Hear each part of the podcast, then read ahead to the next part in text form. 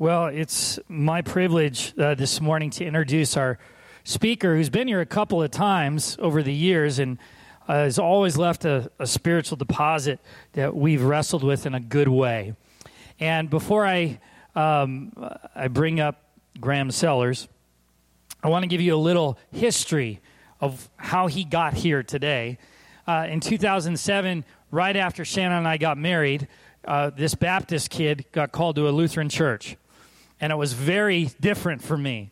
And I, in, full disclosure, was trying to discern and figure out how to connect because it was so unfamiliar. Not bad, just unfamiliar. And the, the church I was at was a part of a network of churches called the Alliance of Renewal Churches. And I was invited to go to one of these gatherings that they had. And the way they operated was so familiar free in the spirit. There's so many different things that I okay, I understand that. I understand that. And it was a three three day uh, event, and Shanna and I are there, and I am hearing these speakers, and I'm meeting all these people, and I'm getting encouraged about being in a foreign atmosphere. And then at the last evening, they close out the, the event with Graham Sellers. And I noticed that he was quiet most of the event. I, I noticed him, I was watching certain people and he gets up and he preaches, and he's preaching with authority and veracity. And I'm, I'm taking it in. I'm like, oh, I know this style.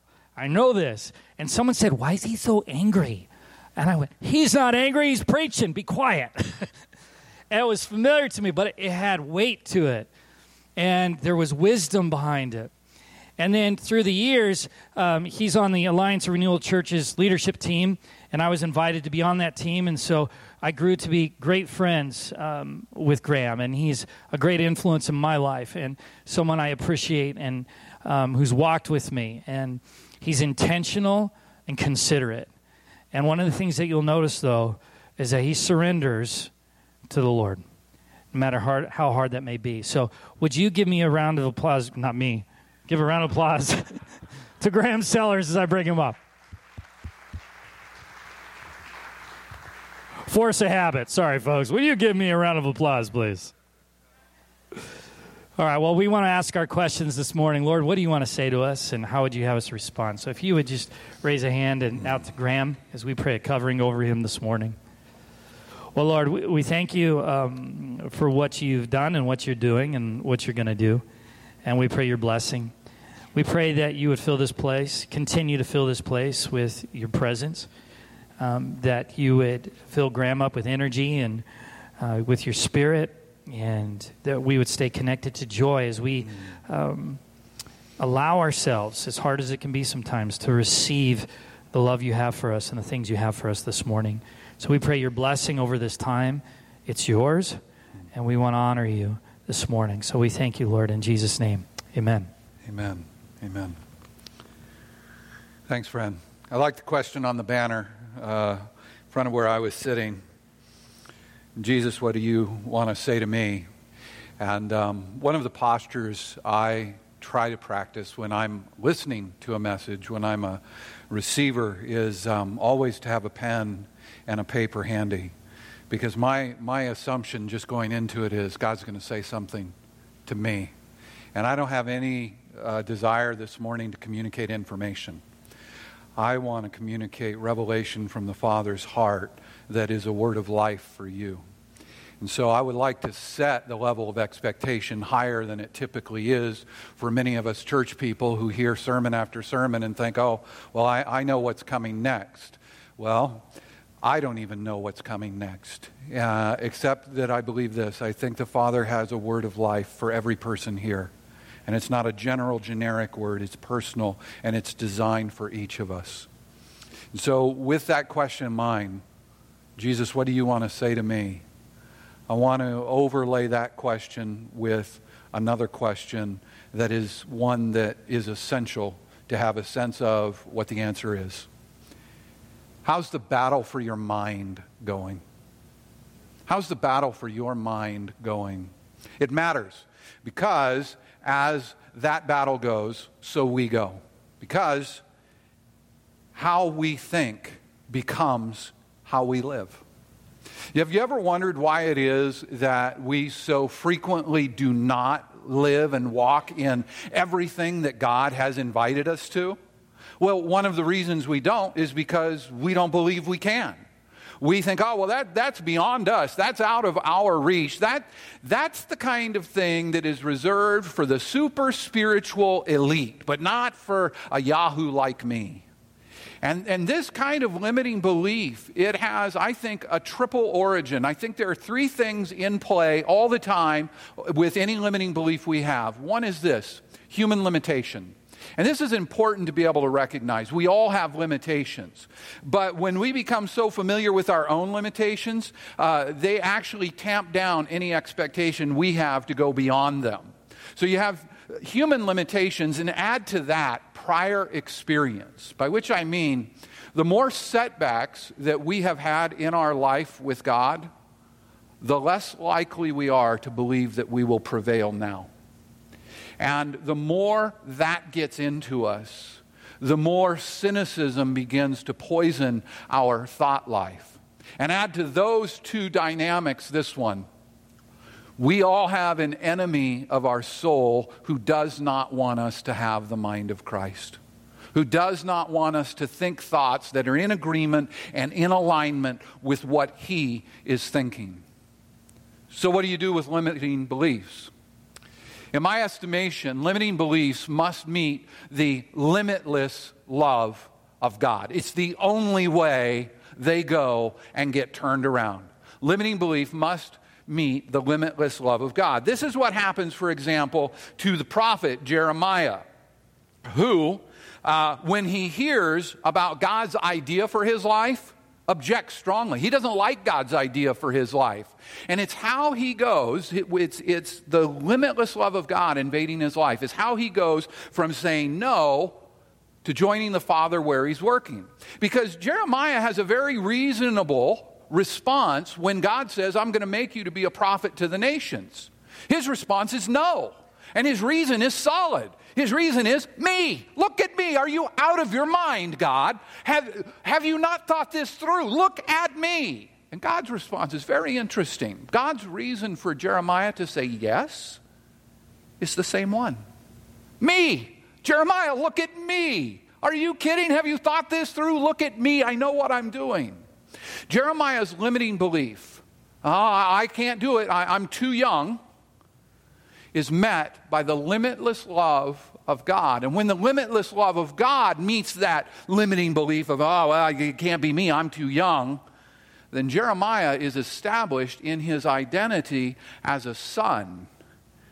Because the Lord says to him, Jeremiah, before I formed you in your mother's womb, I knew you. I called you before you were born. This is how limiting beliefs are displaced. It's by the limitless love of God. Now, we see that as well, for example, in the theology and in the life of someone with whom you are well familiar at uh, Bridgewood, the Apostle Paul, who says in the book of Romans, and I'm given to understand that you are familiar uh, with the book of Romans, uh, having been in it uh, for the last decade. And to, to, my knowledge, you're still not through it. And um, may God have mercy on your souls. So think about this. But think about the dynamic that we opened uh, considering. That limiting belief has to be met. It must be met. The only thing that can get rid of it is the limitless love of God. And then look at what Paul says in Romans 7 his limiting beliefs, right? He says this Now I know that nothing good lives in me, that is, in my sinful nature. I, I want to do what's right, but I can't. I want to do what's good, but I don't. I don't want to do what is wrong, but I do it anyway. I have discovered this principle of life that when I want to do what is right, I inevitably do what is wrong. I love God's law with all my heart, but there is another power within me that is at war with my mind. This power makes me a slave to the sin that is still within me. Oh, what a miserable person I am. That's limiting belief. Now, you may also say, hold it, hold it, hold it. He's just being realistic. He's just being honest and transparent, and that is also true. But if that is the fullness of what he believes, it's a limiting belief, and he'll never get beyond it. Because if our starting point is, I can never do anything good, if our starting point is, even when I try to do good, bad things happen, then that becomes self fulfilling because what we believe becomes what we live. And how does Paul escape that? Well, he escapes it when the limitless love of God flows into his life. He says this Oh, what a miserable person I am. Who will free me from this life that is dominated by sin and death? Thank God. The answer is in Jesus Christ, our Lord. Now, this goes directly to the heart of our most persistent and disabling belief that who we are is not enough that we are fundamentally flawed beyond repair, or alternatively, until we are repaired sufficiently, and the problem with that is that no one knows what sufficiently is, and no one can tell us when that has happened, right? That because we, we're fundamentally flawed and because we, we can't be sufficiently repaired, then we are poor candidates to receive and live in the affection and the love of God, and equally poor candidates to do any work that's meaningful for the kingdom of God. I mean, this is the way of it for all of us. There is who we are, and then there's who we wish we were. So, to assist us in navigating this conversation this morning, I want to call into service Isaiah in perhaps the most memorable of his personal recollections of God's activity in his life. I'm going to read this morning from Isaiah chapter 6, the first eight verses. Now, if you like, you can turn there in your Bibles, but I recommend instead of opening your Bibles, you close your eyes and you just hear the text and allow the the beauty of it and the power of it and the drama of it to play on the movie screen of your mind. I'm reading this morning from the New Living Translation, Isaiah chapter 6, verses 1 through 8. It was in the year King Uzziah died that I saw the Lord.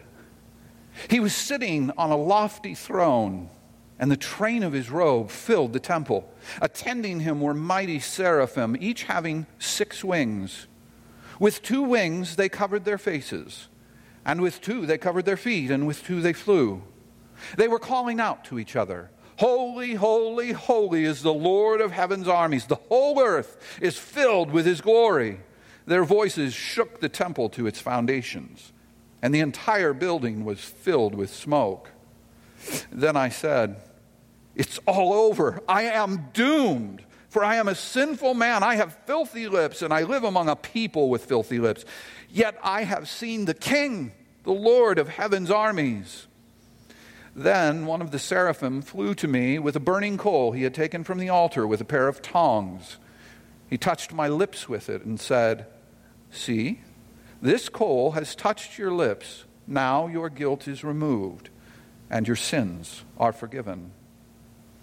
Then I heard the Lord asking, Whom should I send as a messenger to this people? Who will go for us?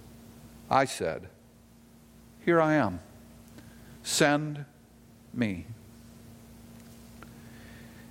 Now, we see in Isaiah's experience the truth of this excellent insight from Father Jacques Philippe in his book, Interior Freedom. He writes The person God loves with the tenderness of a father, the person he wants to touch and transform with his love, is not the person we'd have liked to be or ought to be. It's the person we are. God doesn't love ideal persons or virtual beings, He loves actual, real people. See, funny thing about God, He's not interested in the person we wish we were. He's interested in us right now, in real time, the way we are. I mean, consider Isaiah's experience. The Lord comes to Isaiah before Isaiah has any knowledge, recognition, or admission of his own sin. The Lord comes to Isaiah before Isaiah makes any changes at all in his life. Before Isaiah can make a response of any kind. You see, the limitless love of God precedes any response that Isaiah might be inclined to make. God makes the first move. God makes the first move with Isaiah and with you and with me. And if we ever get this reality anchored in our hearts, it's going to be a game changer. We, it's very difficult to get this into our thick cranium and, and allow it to go all the way down to our hearts, but this is the reality. God is not interested in the idealized version of us that we think we should aspire to. He's interested in us, the way we actually are sinners. On August 1st, 1521, Martin Luther wrote this Sin boldly, but believe even more boldly in Christ and rejoice. Sin boldly. Pecca fortiter. It is a provocative, remarkable word. Now, if you have any Lutheran background, whether theologically or because you were raised in that context, this is easily the most famous thing he ever wrote. Aside from putting the theses on the door of Wittenberg, this is, this is the most famous thing sin boldly, right? Now, I'm thinking about this advice, right? And I'm thinking about my daughter. My daughter Naomi is 17 years old, and she is a joy and she's a gem. She's one of uh, four children. She has sisters 19 and 15, and a brother Sam who's 10. But Naomi is 17. And last year, Naomi got her first boyfriend. Now, this was a crisis for her father, uh, not in heaven, but on earth, and uh, a, great drama for our family. And it turns out that Naomi's first boyfriend, his name is Chase, is if you got to fill out a form and you got to specify everything you wanted in a boyfriend for your daughter if she had to have one, uh, then what you would come up with is Chase. He's the number one ranked student in his high school. He's a starting guard on the basketball team.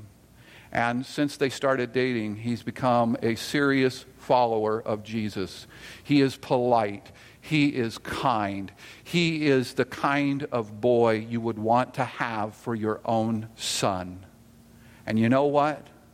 I have never once, in all the time they've been dating, as they left the house, called out to them, Sin boldly, sin boldly, but believe even more boldly in Christ and rejoice. Never once have I said that. Who gives this kind of advice? And what does it mean? Right? What does Martin Luther mean? Well, maybe, maybe to sin boldly is to be free to accept who we actually are with all of our limitations and deficiencies without feeling guilty for existing because we're alive, without apologizing for living because who we are turned out to be so much less than who we thought we would be, than who we wanted to be, than who someone else told us we should be. Now, to sin boldly does not mean that we're free to sin with no consequences. That would not be freedom, but stupidity married to irresponsibility.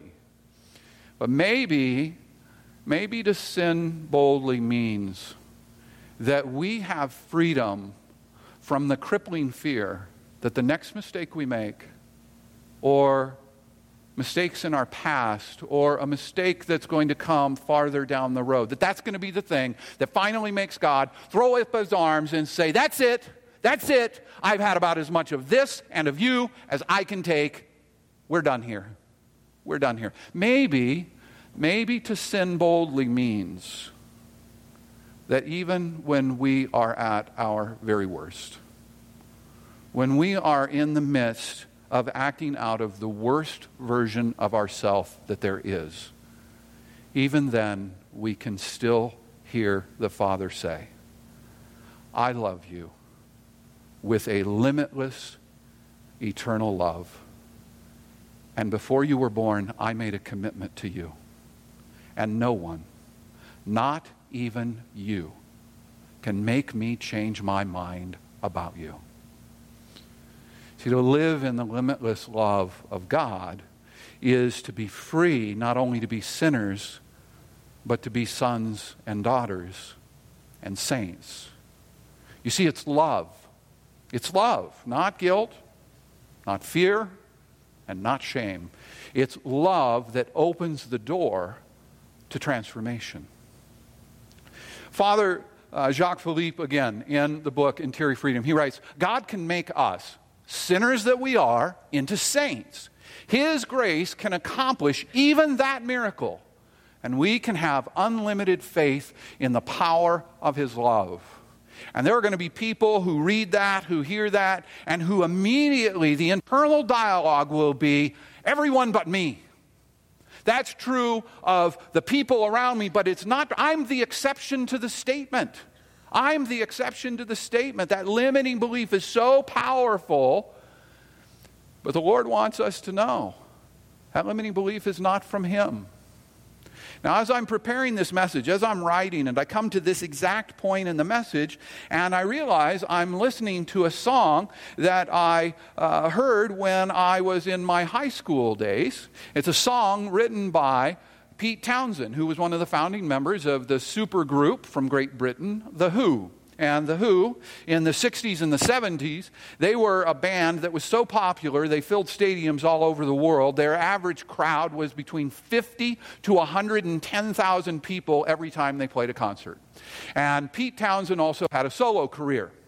And so he wrote a song called Let My Love Open the Door. But I wasn't listening at the time to Pete Townshend's version of it. I was listening to a cover version that was released last year by a man named Jimmy LaFave, who I love. And Jimmy LaFave, last year, before this album was released, died of bone cancer, died young, died too early. And I was listening to the song and I was thinking about the great loss. And then the lyrics caught my attention. And I, wa- I want to show you just a, a brief excerpt from this song, Let My Love Open the Door. I hold the only key to your heart. I can stop you falling apart. Release yourself from misery. There's only one thing going to set you free. That's my love. Let my love open the door to your heart. Now, a little rock and roll trivia that may be of interest only to me. Pete, uh, Pete Townshend, when he wrote this song, was not a follower of Jesus. I don't know if he ever became one. He, like a lot of the British superstars from the 60s and the 70s, he was the follower of a guru, right, in the Middle East. This is very common. Uh, but interestingly, when Pete Townshend uh, compiled his personal greatest hits from his solo career on an album entitled Gold, he wrote liner notes, which is where you make comments on the various songs and how they were written and what you think stands out about them. And about this song, Townshend wrote in his liner notes for Gold, Oh, this is the song on which Jesus sings. You can hear him singing these words, can you not? Can you not? I hold the only key to your heart. I can stop you falling apart. Release yourself from misery. There's only one thing going to set you free. That's my love. Let my love open the door. I'm listening to these, these, these lyrics as they're sung by the late Jimmy LaFave, and I find myself wishing and hoping Oh, I hope Jimmy, I hope Jimmy let God's love open the door to his heart before he died. And I'm thinking this, and I'm almost tearing up while I'm thinking it. And the Holy Spirit drops a question into my heart. And the question is this Graham, do you remember when my love opened the door to your heart? And I did. I was 24 years old, seminary student and it happened in a corner gas station. I was having dinner at a friend's mom's house. She was a spectacular cook. Her fried chicken is the best I've ever had. I'd crawl over broken glass to get to it. And they were having a big family meal. My friend Mark, his sister, was coming in from Texas with all of her kids and her husband. And after the meal, uh, Sam, her husband says to me, Now, I have never met Sam prior to this meal, and I hardly talked to him at all at the dinner table. He says to me, Graham, why don't you come with me down to the gas station? I need to fill up the suburban before we drive home to Texas tomorrow. I said, Okay. So we, we get into the car, we go down to the corner gas station. Sam gets out and he goes to pay for the gas, and I'm standing there pumping the gas into the suburban, and Sam comes back out. And when Sam comes out, I'm leaning against the suburban, pumping the gas, and Sam walks right up to me, and he's only about this far from me now, and he just looks at me. And this is not a normal look that he's giving me, it's not a typical look. It is serious, and it is penetrating, and it is exceedingly, exceedingly gentle. And he says to me, Graham, I know there are things in your life right now that you are deeply ashamed of. And then he told me exactly what they were. He described them in such detail, it was like he was reading from a list on a piece of paper. But he had no list and he had no paper. He was simply looking me in the eye. And he continued. And you think, you think you are the only one who struggles like this. And further, you believe that these things disqualify you from ever serving God in a meaningful way. Because if you do, you will know it. You will be an absolute fraud. Now, maybe nobody else will know that, but you'll know it. And then Sam takes a step toward me and he says, and he puts his hand on my chest, and his hand is like fire. He says, Graham, it's over. It's done. It's gone. And in between services, I was thinking about this experience. And uh, the Lord reminded me of what he said after that he, he looked at me and his voice was so tender and so soft, and he said, The Father loves you so much. He's so proud of you. He's so proud of you. And I broke down sobbing. I couldn't take it. It was too much. I was undone. I was undone. See, I'd been in environments where people's sin had been called out before. I felt like I was in hell. I've been in environments where the scriptures were pulled out and used to bludgeon people until they were in submission or conformance to some standard that the pastor or the church had. But I had never before had anyone speak to my sin. And I felt alive rather than like I was dying. It was the single most powerful spiritual experience I have ever had with anyone at any time, anywhere. And it happened at a corner gas station with a man who did not know me from Adam. I didn't make the first move. I didn't make any move. God did. He sent a farmer from Texas to press the coal against my lips and announce, now your guilt is removed. Now your sin is forgiven. And that, that encounter, more than any single thing in my life up to that point, opened the way for me to walk in the life God was inviting me into and to respond to the call on my life to be a pastor. See, my limiting belief, you know, it was based on accurate self knowledge and prior experience of multiple disappointments with God and an enemy who did not want me to know what God really thought of me. My limiting belief was met by the limitless love of God. And it was overcome. It was love that opened the door to my heart. You couldn't have talked me into it. You couldn't have preached me into it. You couldn't have argued me into it.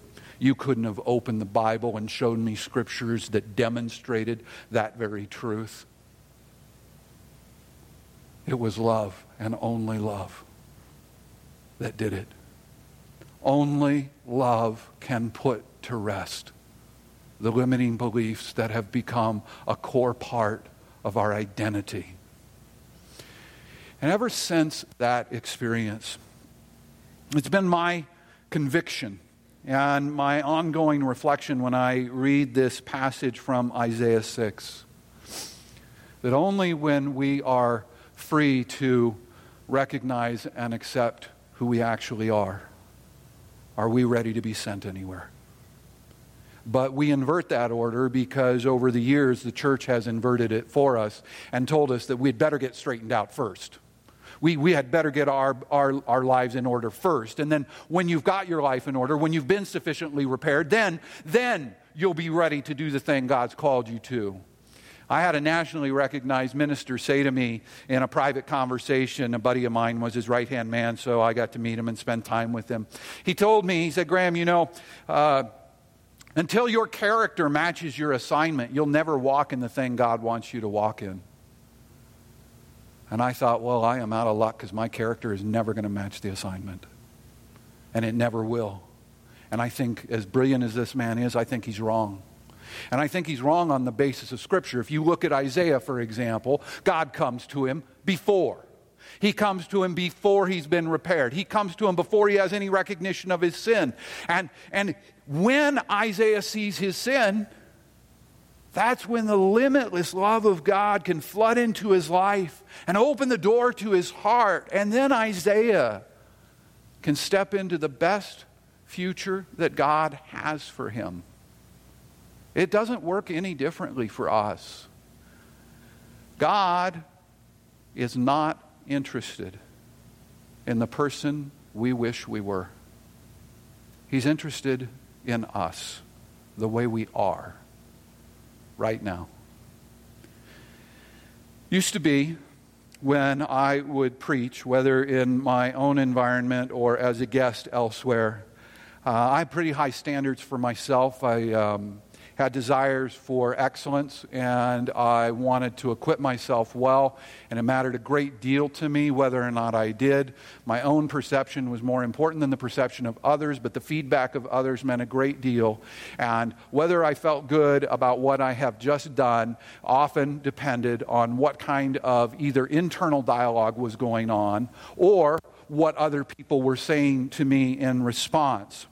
And um, that's been true. I've pastored the church I'm at for 25 years, and that's been true for me for, uh, oh, I don't know, 20 years or so.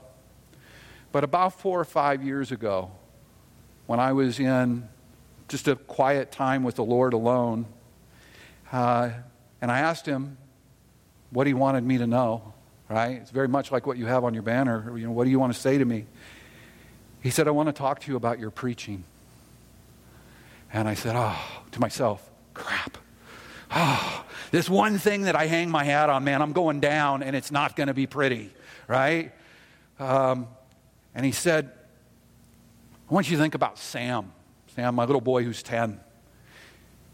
Think about how much fun you have watching him play football. Sam loves football, and Sam is good at football, and he's it's just so much fun. I get so much joy watching my little boy. It's disproportionate to what's actually happening. And when I'm there and I'm surrounded by other people, I can't believe they don't take the same joy in my son that I do. I, what's wrong with them? I don't understand.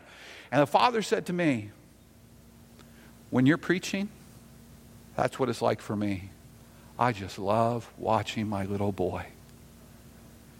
And you never have to preach a good sermon again, ever. And I'm going to love watching my little boy. And ever since he said that to me, I've been free. I've been free. So Sharon, after the first service, she leans over to me. She said, "Did you have fun?" And uh, You know, that, pr- that question can have some pressure attached to it. If you didn't have fun, well, what's wrong with you, right? That's not how she asked it, right? But I mean, look, that's real, right?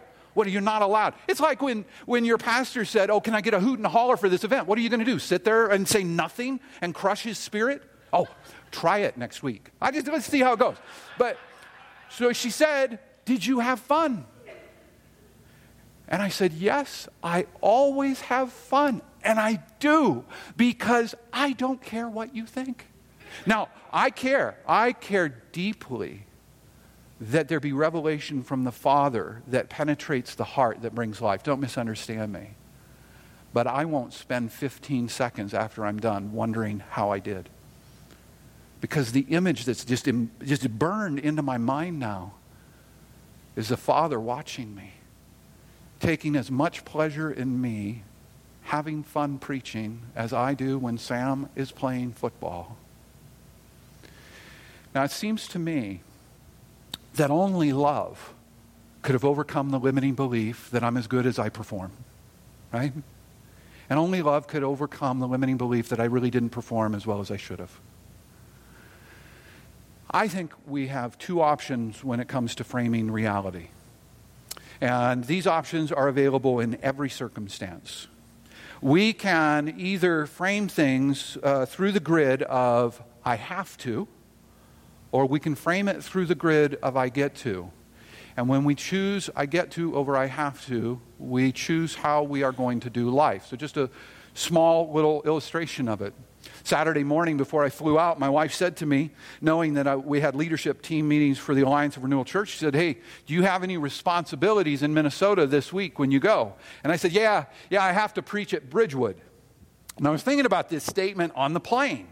And uh, I was thinking, that's, that's not even what I, what I feel. I, it's not even what I think. And you know what? It's factually true. I do have to preach here this morning because I promised your pastor I would. And he's a buddy, so I'm obligated. But here's the problem the framing device of I have to is obligatory.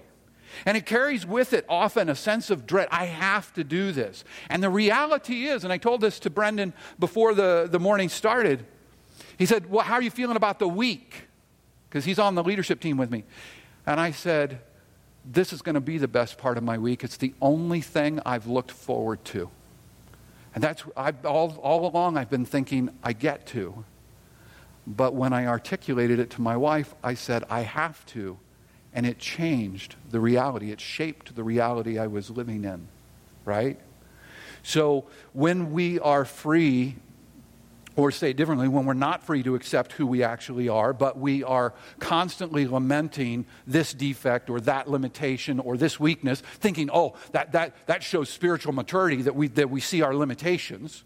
And when we are always wishing that we were someone or something else, then we have to live life broken and flawed with contentment always beyond our grasp. Conversely, when we can accept who we actually are, not only in our sinfulness, but with a recognition that God's limitless love is greater than anything that we have imposed as a limit upon ourselves, well, that's when we can be fully confident of God's grace and stand in expectation of it. And really, at some level, this all comes back to the question how's the battle for your mind going? Because as that battle goes, so we go. Because how we think shapes how we live. And when we're trapped in limiting self beliefs about ourselves, right, it shapes the reality we're in. And here's one way to tell that limiting beliefs have corrupted some aspect of your inner sense of self. Someone will give you a compliment and you can't just accept it. And when they give you a compliment, you diminish it, you deflect it, you correct it, right?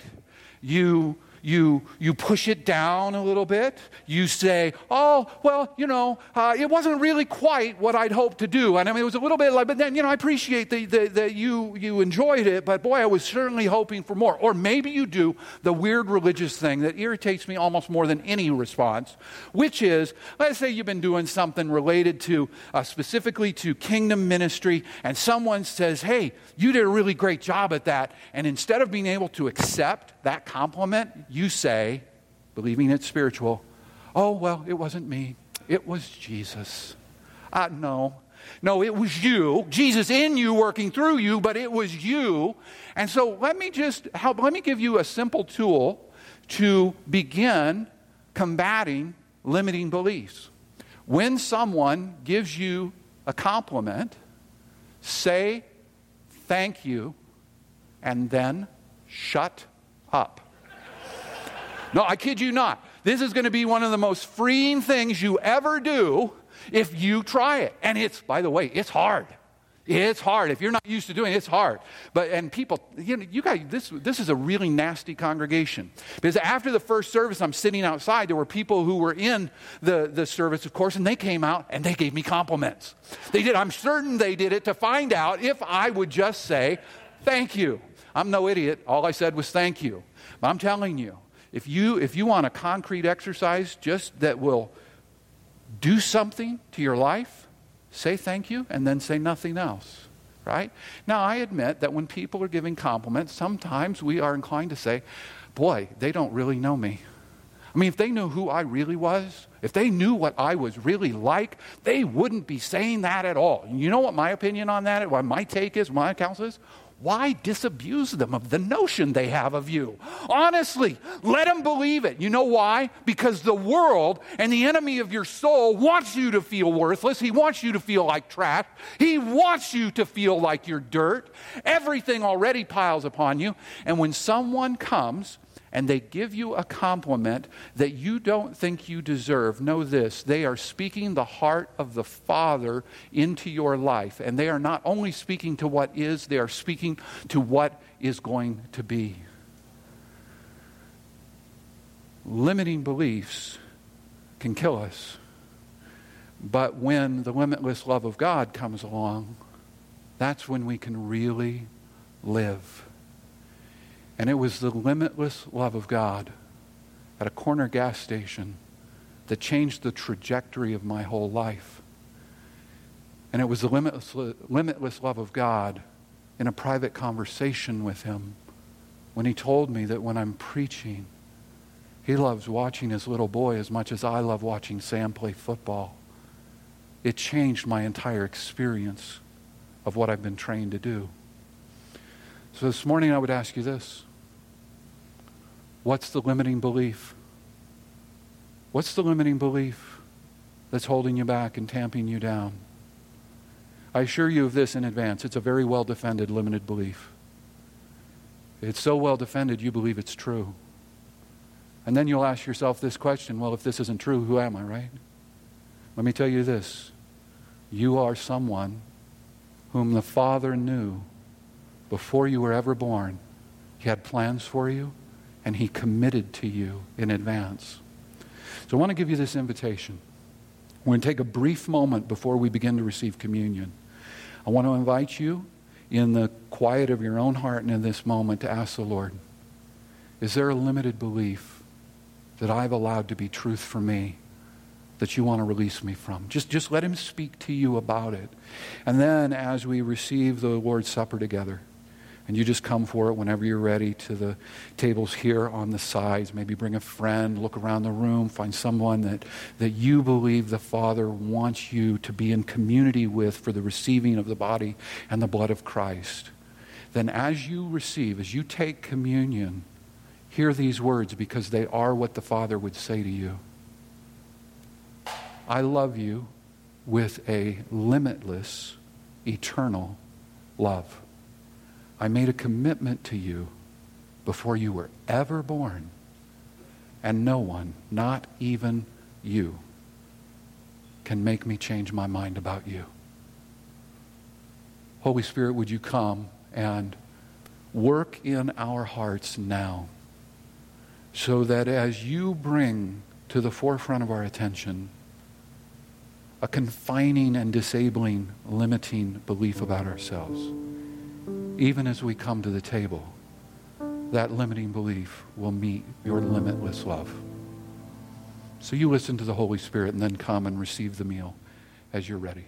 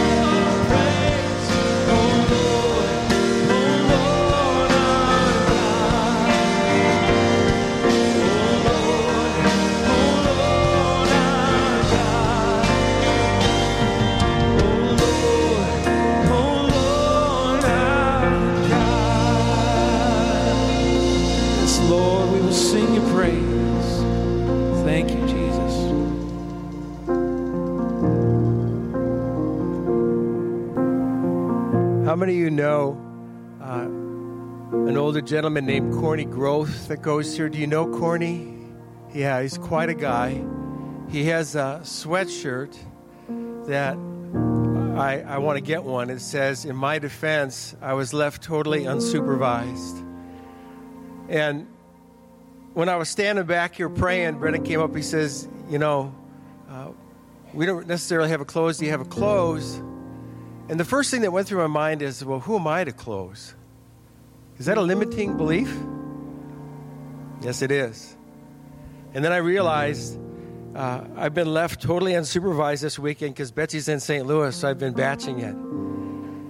It's terrible to leave Mark Spencer alone with Mark Spencer. And I was having so many thought wars and so many struggles, and I was just feeling more and more condemned and like, what is going on? I just like a nervous wreck. What's my problem? And then early yesterday morning, when I was trying to have a quiet time, the Lord said, When are you going to invite me into your struggle? And I realized what I was trying to do is get myself right, make myself look somewhat pretty, presentable, and then show up. Er, wrong answer, Spencer. There's a lot to Graham's message this morning. I would encourage you in the comfort of your own home to listen to it again and to take note what the Holy Spirit's saying. But I believe that I'm not alone in this fight. That those creepy, limiting beliefs, they just will come back as these shadowy, mind clouding, heart numbing, spirit killing things that they are. And then we need to hear the limitless love of God say, Hey, Spencer, when are you going to invite me in?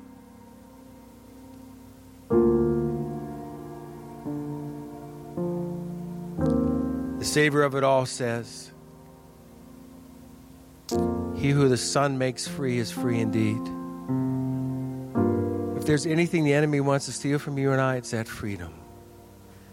So I, I plead with you when this message is online early this week, listen again.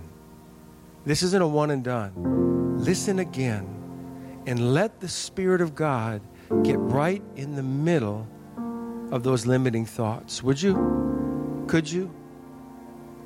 That's not a rhetorical question. That's a pastor pleading with you, all right? So let's pray. Because at the end of that, the, the amazing thing is that all it took was for the Lord to interrupt Spencer's crazy thoughts and to go, Can I get in the midst of this struggle? And I said, Oh, Absolutely, Papa. Bam. I, it was a literal 180, right around. And you're, I just go, gosh, I am slow. Don't be as slow as Spencer. Be much faster when you listen. Can we pray? Lord, we thank you that you are always invading you're always that shepherd that goes out looking. You're always knocking. You're always calling. You're always bidding. And man, your love is, I don't know, it's just something else. So I pray, Lord, that your spirit would continue the work that you've begun this morning. That we would remember and take a moment to listen again to let your spirit undo those limiting thoughts, to recenter us, to reset us.